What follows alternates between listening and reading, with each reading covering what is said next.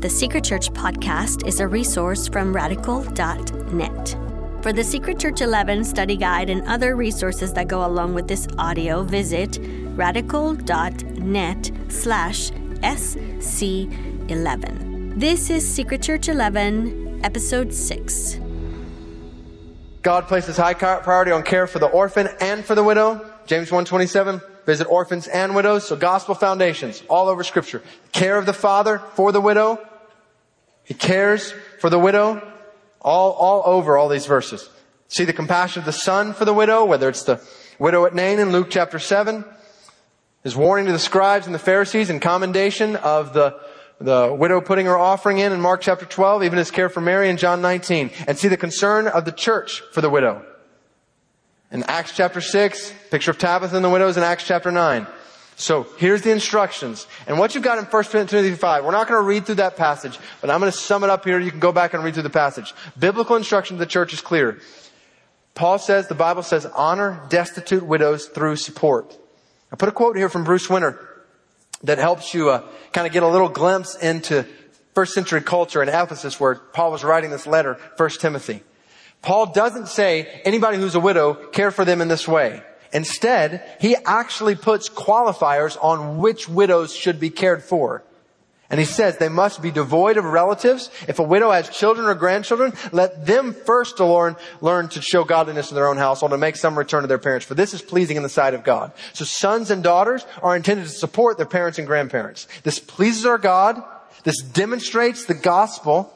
If anyone doesn't provide for his relatives, especially for members of his household, he has denied the faith and is worse than an unbeliever. It's impossible for a Christian not to care for the own members of his household pleases God, demonstrates the gospel, and this relieves the church, 1 Timothy 5, 16.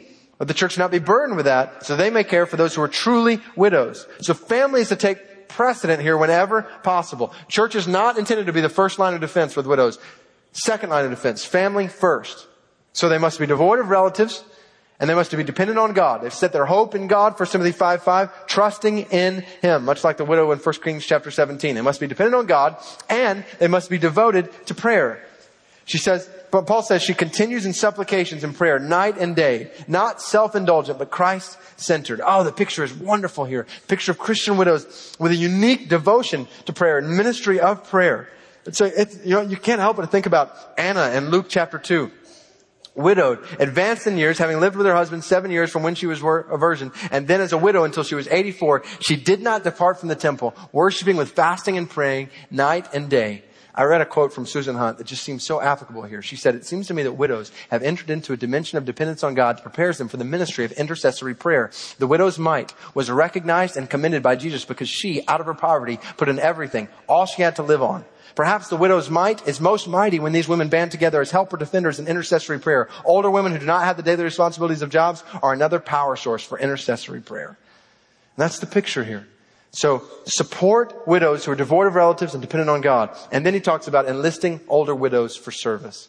And that's what he talks about in other, in the second part of the section on widows in 1 Timothy chapter 5. And he gives qualifications for those who are enlisted. They must be mature women. They must have been faithful wives. They must care for children. They must be hospitable hosts. They must be humble servants. They must be unselfish. They must be kind, devoted to good works. And then he encourages younger widows to marry in 1 Timothy 5, 11 through 15. There was evidently a problem at Ephesus with younger widows who were being encouraged not to marry by false teachers, and as a result, they were causing disruption in the church. And so Paul says, he's addressing a specific circumstance here. He says they must avoid laziness, which we see all of scripture, and they must abhor gossip, which also is all over scripture. And so the whole picture in 1 Timothy 5 is the gospel compelling families to care for their relatives, in the words of John Calvin, before the church has to carry the burden, let the children do their duty, and churches to care for the widows. Particularly those who do not have anyone to care for them. That is, that is provision from God.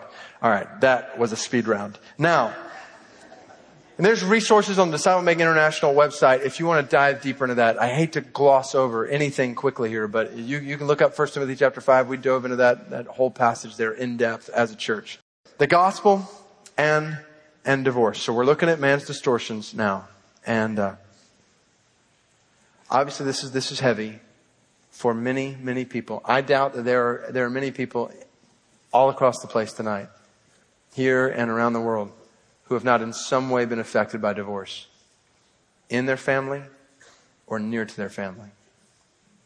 And so I want to, I want to be careful to address this with gravity for anybody who's considering divorce and with tenderness for those of you who have wounds from divorce. And so I, pray that the word will, will do that. Um, there's three passages. 1 Corinthians chapter 7, Matthew chapter 19, and then Deuteronomy chapter 24. Let's, let's read them quickly. To the married I give this charge, not I but the Lord. The wife should not separate from her husband. But if she does, she should remain unmarried or else be reconciled to her husband. And the husband should not divorce his wife. To the rest I say, I am not the Lord, meaning he's not quoting from Jesus here, that if any brother who has a wife, brother has a wife who is an unbeliever, and she consents to live with him, he should not divorce her. If any woman has a husband who is an unbeliever, and he consents to live with her, she should not divorce him. For the unbelieving husband is made holy because of his wife, and the unbelieving wife is made holy because of her husband. Otherwise, your children would be unclean, but as it is, they are holy. But if the unbelieving partner separates, let it be so. In such cases, the brother or sister is not enslaved. God has called you to peace. Then you go to Matthew chapter 19. In 1 Corinthians 7, Paul quotes from Jesus in the beginning there, and he's quoting from here. And it's paralleled in Luke 16 and Mark chapter 10. Pharisees came up to Jesus and tested him by asking, Is it lawful to divorce one wife, one's wife for any cause? He answered, Have you not read that he who created them from the beginning made them male and female and said, Therefore a man shall leave his father and his mother and hold fast to his wife, and the two shall become one flesh. So they are no longer two, but one flesh. What therefore God has joined together, let not man separate. They said to him, Why then did Moses command one to give a certificate of divorce and to send her away? He said to them, Because of your hardness of heart, Moses allowed you to divorce your wives. But from the beginning it was not so. And I say to you, whoever divorces his wife except for sexual immorality and marries another commits adultery. The disciples said to him, If such is the case of a man with his wife, it's better not to marry. But he said to them, Not everyone can receive this saying, but only those to whom it is given. For there are eunuchs who have been so from birth, and there are eunuchs who have been made eunuchs by men, and there are eunuchs who have been made themselves eunuchs for the sake of the kingdom of heaven. Let the one who is able to receive this receive it. And then you got Deuteronomy chapter 24, which is the passage that that conversation is referring to there in Matthew chapter 19. When a man takes his wife and marries her, if she then finds no favor, so this is what God said in the Old, Testament, in his eyes because he has found some indecency in her, and he writes her a certificate of divorce and puts it in her hand and sends her out of his house, and she departs out of his house, and she goes and becomes another man's wife, and the latter man hates her and writes her a certificate of divorce and puts it in her, in her hand and sends her out of his house, or if the latter man dies, who took her to be his wife, then her former husband who sent her away may not take her again to be his wife after she has been defiled. For that is an abomination before the Lord. And you shall not bring sin upon the land that the Lord God, Lord your God is giving you for an inheritance. And then you got Genesis chapter 2 there. So, how do we understand the word of, word of God there? I want to start by making just a couple of statements about divorce in the church. I think that in too many cases we've insulated ourselves, dearth of teaching, void of teaching in the church on divorce. We have isolated each other. As a result of lack of teaching on divorce, we don't know how to relate biblically to friends and family members who are considering divorce, who have been divorced. So what do you say to a Christian who's contemplating divorce? All this leads to the third conclusion that concerns me. We've ignored the problem. We prefer not to talk about it, not to deal with it. And that's a mistake. It is wrong, brothers and sisters, when Christians are running to the courts when they should be running to the church to talk about divorce.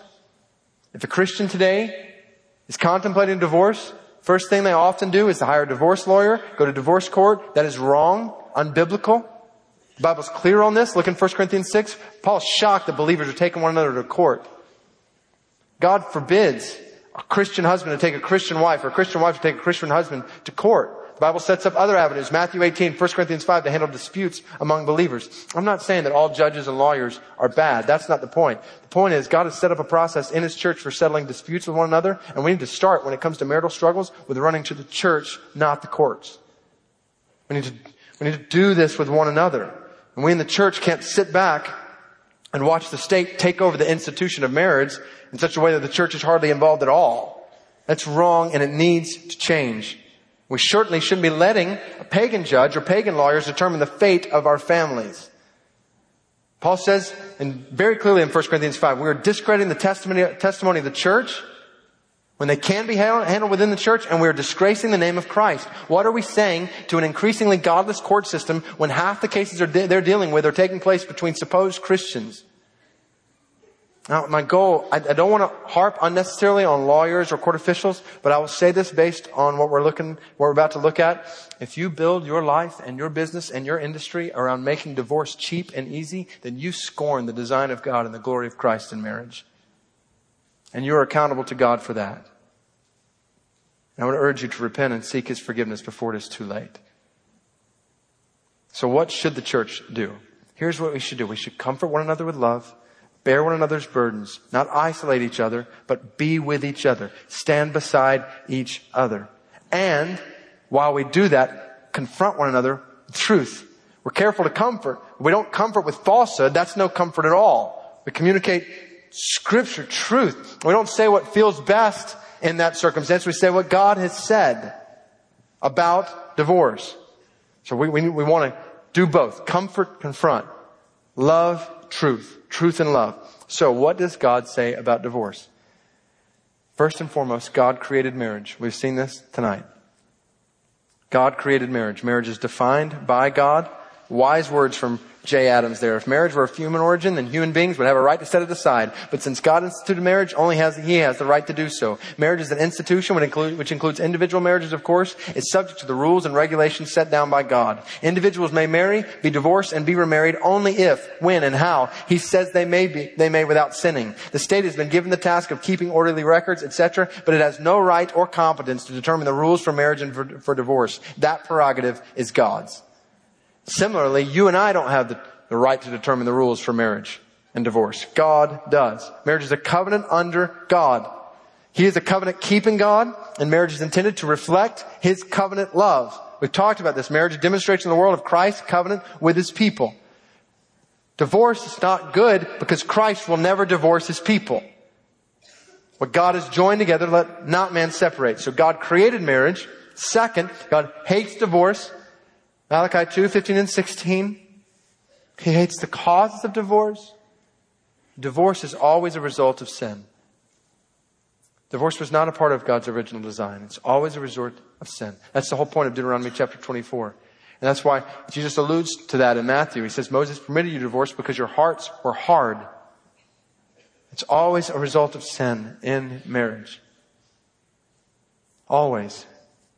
Divorce is also almost always sinful. I say almost always because we're about to see in Matthew and 1 Corinthians that God allows divorce in circumstances. In those situations, divorce itself is not necessarily sinful, but divorce is oftentimes sought in ways that, that are not allowed in Scripture. And so, many, many, many times is sinful in and of itself. God hates the causes of divorce and God hates the consequences of divorce. You look at Malachi 2, 13 through 16, you see that divorce negatively affects physical offspring. Divorce affects kids. I want to be, I want to be really careful because I, I want to, I want to, I want to speak strongly here to moms and dads who are considering divorce and buying into the lie that this will be better for your kids when there will be consequences for kids. But I want to speak tenderly here because some of you are, have grown up in broken homes, and I don't want to heap more on you. But the picture is God knows what He is, is talking about when He says, let, let them not rip apart that which I've joined together. So, divorce negatively affects physical offspring. Divorce negatively affects spiritual offspring. We, just the effects of divorce on the portrayal of Christ in the world are real. We hinder the advancement of the gospel in divorce because we lie about Christ's relationship to his church. So God created marriage, hates divorce, and then God regulates divorce. Divorce was not a part of his plan.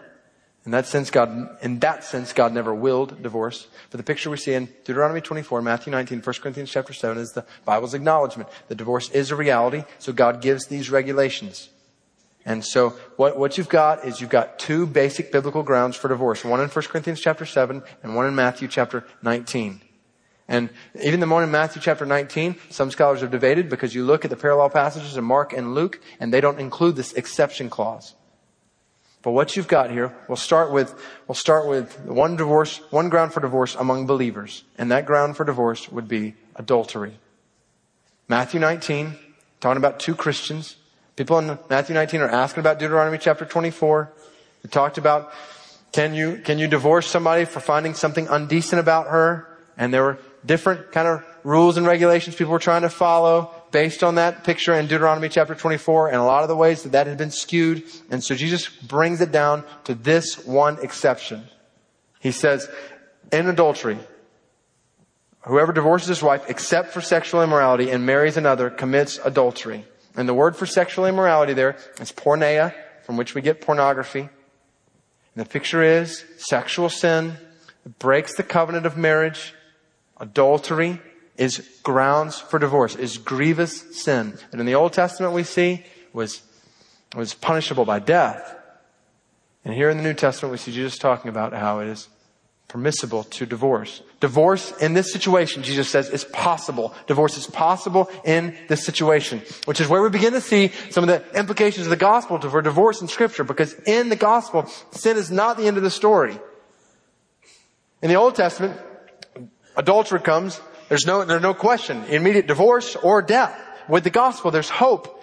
Divorce between believers is not desirable. What you see in Matthew chapter 19, this is possible, but it's not mandated. There's a redemptive approach here to conflict in marriage. As followers of Christ, we are not looking for reasons to divorce. And that's exactly what the crowd was doing in Matthew chapter 19. They were looking for reasons to divorce. And Jesus looks at them and say, says it's not required even then. Divorce between believers, we're not looking for a reason to divorce. Divorce between the believers is it's possible in this situation, but it's not inevitable. This is the radical who in Matthew chapter 18 said, if a brother sins against you seven times in a day, even seven, even t- comes back to you and says over and over again, I, I'm sorry, I repent, forgive him, forgive him. I, I cannot imagine the pain of a spouse committing adultery nor obviously do I want to imagine. So I'm not presuming to know what it's like to be in your shoes, but I, I would simply urge you to see the power of the gospel in your heart and in process look for reconciliation to occur. It's what the New Testament, what the gospel is after. So there is allowance for divorce in such situations, but that doesn't mean it has to happen or it's inevitable. We're not looking for a reason divorce. We're looking, longing, praying, working, hoping for reconciliation to occur. That's the ground for divorce among believers, adultery. Then you get to 1 Corinthians 7, and Paul addresses the situation between a believer and an unbeliever. One ground for divorce there, abandonment. And basically, what Paul says is if it's possible for you to continue living with your unbelieving husband or wife, then do so and love them in a way that shows Christ. Again, the picture here is reconciliation. But Paul acknowledges that there may be times when an unbelieving spouse insists on divorce and abandons, leaves. And in such situations, divorce is not just possible. Paul says divorce is preferable in that situation. It's a passive imperative in verse 15. Let him go. Let him do so. So those are the two grounds for biblical divorce, adultery and abandonment. Now, you'll notice that that that's a pretty, pretty narrow list right there. And there are a lot of other things we begin to wonder, well, what about this or what about this or what about this? And I want to encourage you, especially in, may take abuse, for example. Though that is not listed here, that doesn't mean, okay, you're supposed to live in abuse in a marriage. This means if, if, if, a, if a brother in Christ is abusing you, then take it to the church. And I joked earlier about taking stout elders out, but the picture is there are processes where that needs to be handled in the church. Where that brother needs to be confronted in his sin. First by a couple, then by more, then by the church, calling him and then casting him out if he continues. And you don't need to, obviously don't need to be in a situation, any situation where you're in danger before, before your husband or your wife for that matter. So, so I would encourage you as we, as you think through this in your life, think through this alongside pastors, elders who know the word, and who will shepherd you through that. So I don't want to sound simplistic in flying through this tonight. What about remarriage? Remarriage is biblically permissible only after biblical grounds for divorce. And, you know, I put a resource in the, in the back of your notes here on this because there's some brothers who I respect greatly that would even not even go this far. Let's say remarriage is never biblical, biblical permissible. But it seems to me based on picture in Matthew chapter 5, Mark chapter 10, that biblically remarriage is possible only after biblical marriage, biblical grounds for divorce. And so if there's, someone has divorced on one of those biblical exceptions, those biblical grounds, then it would be possible for them to remarry. So God created marriage. He hates divorce. He regulates divorce. And then finally, God redeems divorce. And, and particularly to those who have been divorced, I want to speak especially to you right here. Because I want you to see that Jesus has made a covenant with you that will never, ever be broken. You have an eternal husband who is always forgiving. You have an eternal husband who loves you, cares for you, redeems you fully and completely, strengthens you, sustains you, provides for you. He's always forgiving and he's always faithful. He is faithful. He will never commit adultery against you and he will never abandon you. He is with you always to the end of the age. No matter what happens in this world, Jesus will never forsake his bride. Never.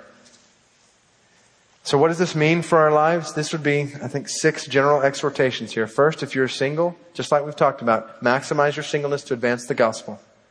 If you're married, love your spouse in a way that portrays the gospel. Follow Ephesians 5. Follow Ephesians 5. If you're considering divorce, if you are here tonight, part of this tonight, and considering divorce, remember the preciousness of the gospel and the power of God. Look do you have biblical grounds for divorce? If you do not, how can you work in this? Alongside brothers and sisters, helping you in the church? Even if you do have biblical grounds for divorce, is reconciliation possible? Is restoration possible based on the preciousness of the gospel and the power of God? It's just, it's just where the, we need the gospel in our marriages. If you're divorced for a biblical reason, rest in the gospel in your singleness or possibly in a future marriage. Again, some people would say don't remarry, but if you were divorced on biblical grounds, then, then obviously in one sense, yes, rest in your singleness. And then if he grants you continued singleness, enjoy that. If he leads you to marry, I pray that power, power of the gospel, you will display the love of Christ for his church in a future marriage. If you're divorced for an unbiblical reason and you are single, repent and rely on the gospel to glorify Christ as you stay single. In other words, do, do not marry. Again, Scripture says. If you're divorced for an unbiblical reason and married, what do you do then? In other words, if you're remarried after an unbiblical divorce, I encourage you to repent and reflect the gospel in your current marriage. Scripture nowhere would indicate that you need to break another covenant marriage by divorcing again. Instead, Scripture calls you to magnify Christ in the marriage you have now. A heavy word, but I, I trust a, a good word. Thank you for listening. You can find more episodes from Secret Church and thousands of other free resources at radical.net.